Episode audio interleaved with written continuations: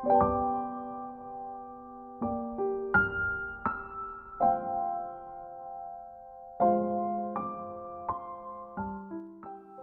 सवारियों को आकर्षित करने के लिए आवाज़ लगाना शुरू किया।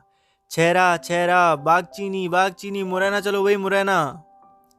व्यवसाय की शुरुआत अच्छी रही थी। रात को घर आकर मनोज ने दिन भर की कमाई के दो सौ रुपये माँ को दे दिए। माँ दोनों बच्चों को इस तरह पैसे कमाकर लाने के कारण भावुक हो गई। दिन भर की मेहनत के बाद मनोज का चेहरा रूखा हो गया, बाल धूल से सन गए, शर्ट मटमैली हो गई और होठ पपड़ी बन चुके थे। बच्चों की हालत देखकर माँ की आँखों में आँसू आ गए। मनोज ने माँ को रोते हुए देखा तो उसने माँ को गले लगा लिया। उसने माँ से कहा, चिंता काय कर रही है? अब तेरा मोड़ा कमाने लगे हैं। लगभग एक महीने टेंपू चलता रहा। रोज शाम कर 200-250 रुपए दोनों बेटे कमाकर लाते रहे। माँ को लगा, यदि इसी तरह टेंपो चलता रहा तो जल्दी ही उधार पट जाएँगे। फिर एक दो साल में नया टेंपो भी ले लेंगे। पिता की अनदेखी के कारण माँ को अपने बच्चों से उम्मीद थी कि उनकी मेहनत से यह घर फिर से पटरी पर आ जाएगा। आज टेंपो जैसे ही बागचीनी चौराहा पर पहुँचा वहाँ पुलिस की चेकिंग चल रही थी। सिपाही ने मनोज को टेंपो साइड में लगाने का आदेश दिया। मनोज ने लाइसेंस और रजिस्ट्रेशन दिखाते हुए सिपाही से पूछा, क्या बात है दीवान जी हमें क्यों रोका है? कागज़ तो पूरे हैं टेंपो के। सिपाही ने कहा, थानेदार साहब का आदेश है, उनसे जाकर पूछो। सिपाही टेंपो को स्टार्ट करके 200 मीटर दूर सड़क के किनारे बने बागचीनी थाने में ले जाने लगा। मनोज और दीपक टेंपू के पीछे दौड़ लगा रहे थे। तभी पास से बालाजी बस सर्विस की बस निकली। उसका कंडक्टर दरवाजे से अपना सर निकालकर ज़ोर से चिल्लाया। काय रे, कही थी ना, जा रोड पे टेंपू चलावा भूल जावे को समझो? अब चला ले टेंपू। यह वही कंडक्टर था जिसका झगड़ा बल्ले से हुआ था। वह टेंपो को पहचान गया था। मनोज ने जब उस कंडक्टर की बात सुनी तो समझ गया कि वो लोग बस ऑपरेटर के षड्यंत्र का शिकार हो गए हैं। थानेदार पचपन साल का पका हुआ थानेदार था। वह अपने कमरे में कुर्सी पर बैठा हुआ था। डरते हुए मनोज ने थानेदार से कहा, सर, मेरे टेंपो के सारे कागज़ सही हैं, फिर भी टेंपो को थाने में बंद कर दिया है। थानेदार ने दीवान को आदेश दिया, दीवान जी, बाहर फरियादी बैठा है, उसे ले आओ। दीवान एक 20 साल के युवक के साथ वापस आ गया। रात के अंधेरे में सेंधमारी करने वाले इस युवक का नाम दिनेश था, जो कि पुलिस का मुखबिर भी था। थानेदार यादव ने दिनेश को कई कामों के लिए रख रखा था। बदले में उसे सेंधमारी करने का विशेषाधिकार दिया गया था। थानेदार ने दिनेश से पूछा, बता रहे दिनेश, क्या फरियाद लेकर आया है? दिनेश ने जैसे रटा हुआ वाक्य बोलना शुरू कर दिया, सर, मैं, मेरा दोस्त मोटरसाइकिल से जा रहे थे, पीछे से इसके टेंपो ने टक्कर मार दी मेरा दोस्त ज़मीन पर गिरकर बेहोश हो गया, उसको बागचीनी के ही प्राथमिक स्वास्थ्य केंद्र में भर्ती करके आपके पास आया हूँ। थानेदार ने मनोज को देखकर कहना शुरू किया, सुन लिया तूने, एक तो सड़क पर एक्सीडेंट करता है, ऊपर से जवान चलाता है। मनोज रुआंसू होते हुए बोला, सर, ये आदमी झूठ बोल रहा है, हमने कोई एक्सीडेंट नहीं किया, सर। थानेदार अब अपने असली रूप में आ चुका था। चुपे! ज़ुबान लड़ाता है। बंद करो दोनों को अंदर। जेल में सड़ेंगे तब पता चलेगा कि एक्सीडेंट किया है कि नहीं। बालाजी बस सर्विस के मालिक से प्राप्त फ़ीस के बदले थानेदार ने अपना काम बखूबी कर दिया था। मनोज और दीपक के पैरों तले समझो ज़मीन खिसक गई। दोनों के आँसू बहने लगे, पर थानेदार नहीं पसीजा। दोनों को दीवान ने लॉकअप में बंद कर दिया। मनोज और दीपक का रो रो कर बुरा हाल हो रहा था। दोनों डर के मारे काँप रहे थे। उन्हें समझ नहीं आ रहा था कि अब कहाँ जाएँ, किससे मदद मांगे।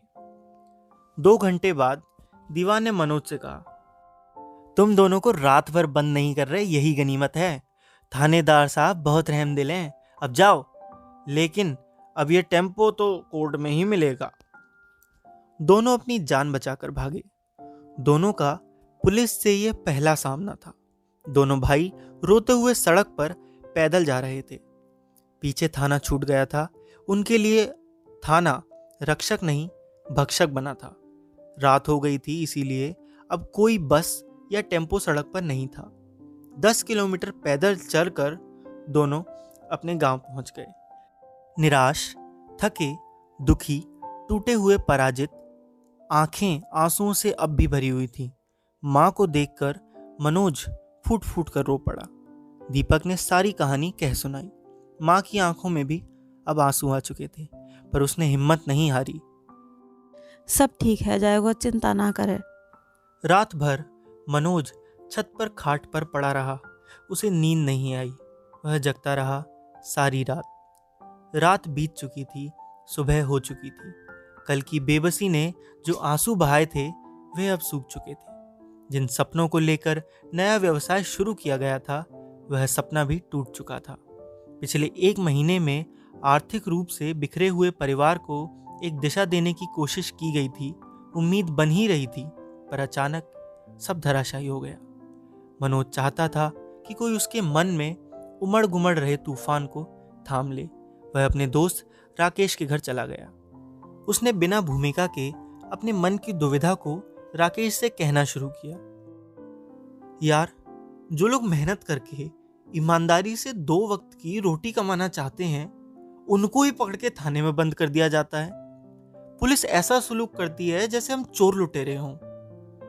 जिसके पास पाँच पाँच बसें हैं, पैसा है, अरे क्या सड़क उनके बाप की है? गरीब अपना टेंपो भी ना चलाए। इतना कहकर मनोज ने राकेश को कल की पूरी कहानी सुनाई। राकेश ने मनोज को अधिक गंभीर होते हुए देखा तो वह माहौल को हल्का करने की कोशिश करने लगा। अरे को नई बात है जामे। ये तो सब जानते हैं। आज तेरे साथ घटना है गई तो तू परेशान है रो अरे रोज जई झगड़ा रहे हैं, गरीब ऐसे ही पिस रहा है मनोज के मन का विद्रोह और भड़क गया। अरे, पर यह तो गलत है। जो सही है, ईमानदारी से मेहनत से अपना काम कर रहा है, उसे क्यों सताया जाता है? राकेश ने जीवन का व्यवहारिक ज्ञान सपाट तरीके से मनोज को देने की कोशिश जारी रखी। अरे मनोज, इसीलिए तो आदमी मेहनत करतो, पैसा कमावतो, अपने मोड़ा मोड़ियन ने पढ़ावतो नेता पुलिस से दोस्ती करतो। तुम्हारे पास पैसा होता तो थानेदार के मुँह पे मारते।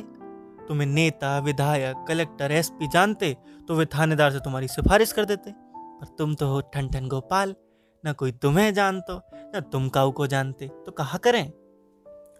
मनोज को यह कड़वी बात पसंद नहीं आई। मतलब पुलिस की कोई ज़िम्मेदारी नहीं है कि झूठे केस ना बनाए, गरीबों पर अत्याचार ना करे। अरे, उस थानेदार को तो नौकरी से निकाल देना चाहिए। वह नियम और सिद्धांत की बात ही पकड़े हुए था। राकेश ने अब कठोर सच्चाई उसके सामने रख दी। तेरे जैसे लोग गाड़ी बाजी ना कर सकत। मज़बूत जिगर वाले कर सकें जे।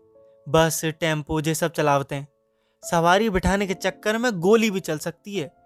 अरे पिछले महीना जौरा में ही चली थी, पुलिया के पास। एक टेंपो वाले की जांग में लगी।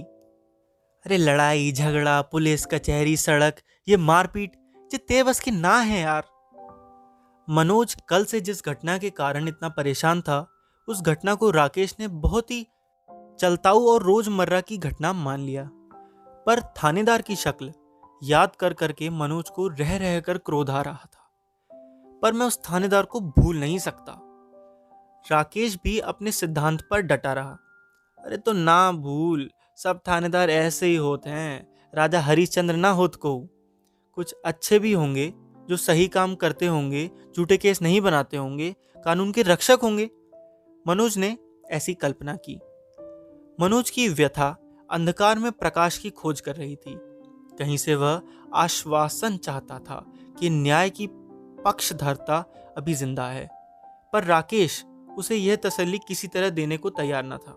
राकेश ने कहा, अच्छे थानेदार, मैंने तो ना सुने, पर मैंने सुनो है कि एसडीएम राघवेंद्र सिंह गरीबन की सुनतो है, ईमानदारी से काम करतो है। बड़ी तारीफ़ सुनी है। तू तो एसडीएम राघवेंद्र सिंह से मिल ले। हो सकत है टेंपू छूट जावे। मनोज को राकेश की यह सलाह पसंद आई। उसकी निराशा राघवेंद्र सिंह के नाम से ही कुछ कम होती मालूम पड़ी। उसे उम्मीद दिखने लगी। जौरा तहसील कार्यालय में भीड़ बढ़ने लगी थी। मनोज और दीपक अपने टेंपो को छुड़वाने के लिए एसडीएम राघवेंद्र सिंह से मिलने तहसील पहुँच गए। लेकिन मनोज को समझ नहीं आ रहा था कि वह राघवेंद्र सिंह से टेंपो छुड़वाने के लिए कैसे सिफारिश करेगा। संकोच के कारण उसकी हिम्मत नहीं हो रही थी। गेट पर दरबान ने उसे एक पर्ची पकड़ा दी, जिस पर अपना नाम और एसडीएम से मिलने का कारण लिखना था। उसने पर्ची पर अपना नाम लिख दिया। लेकिन मिलने का कारण कॉलम में टेंपो छुड़वाना है, ऐसा वह नहीं लिख सका। उसे लगा कि ऐसा लिखने से हो सकता है कि राघवेंद्र सिंह उससे मिलने के लिए अंदर ही ना बुलाएँ। इसीलिए उसने पर्ची पर मिलने का एक अलग ही कारण लिख दिया। कैरियर और पढ़ाई पर चर्चा करना है। मनोज को लगा कि ऐसा लिखने से राघवेंद्र सिंह उससे पढ़ने वाला स्टूडेंट समझेंगे और उससे अच्छे से बात करेंगे। उसने सोचा कि वह मौका मिलते ही एसडीएम सर से टेंपो छुड़वाने की बात कर लेगा। मनोज इसी उधेड़ बुन में गेट पर खड़ा था कि उसे अंदर बुला लिया गया। अंदर उसने देखा कि राघवेंद्र सिंह एक ऊँचे डाइस के पीछे बैठे हैं। उनका रीडर आज के केस की फाइलें उनकी टेबल पर रख रहा था। राघवेंद्र सिंह ने जब मनोज और दीपक को अंदर आते हुए देखा तो मुस्कुराकर उनका स्वागत किया। राघवेंद्र सिंह ने मनोज को देखकर अपने स्टाफ से कहा, ये मनोज हैं, जौरा के बेस्ट कमेंटेटर हैं। प्रशासन और वकीलों के बीच होने वाले अगले संडे के मैच में मनोज ही कमेंट्री करेगा, ठीक है? मनोज को उम्मीद नहीं थी कि राघवेंद्र सर उसे इतनी इज़्ज़त देंगे। उसका मन गर्व, खुशी और राघवेंद्र सर के प्रति सम्मान से भर गया। दीपक भी अपने मन की खुशी छुपा नहीं सका और फुसफुसाते हुए मनोज के कानों में बोल पड़ा, यार, मोह लग रहा अपना टेंपो छूट जाएगा। एसडीएम तो तुझे जानता है। तो दोस्तों, क्या मनोज का टेंपो आज छूट पाएगा? अगर आप जानना चाहते हैं तो सुनिएगा अगला एपिसोड। तब तक मैं आपसे विदा लेता हूँ और फिर मिलूँगा अगले एपिसोड में। तब तक हँसते रहिए, मुस्कुराते रहिए। अलविदा।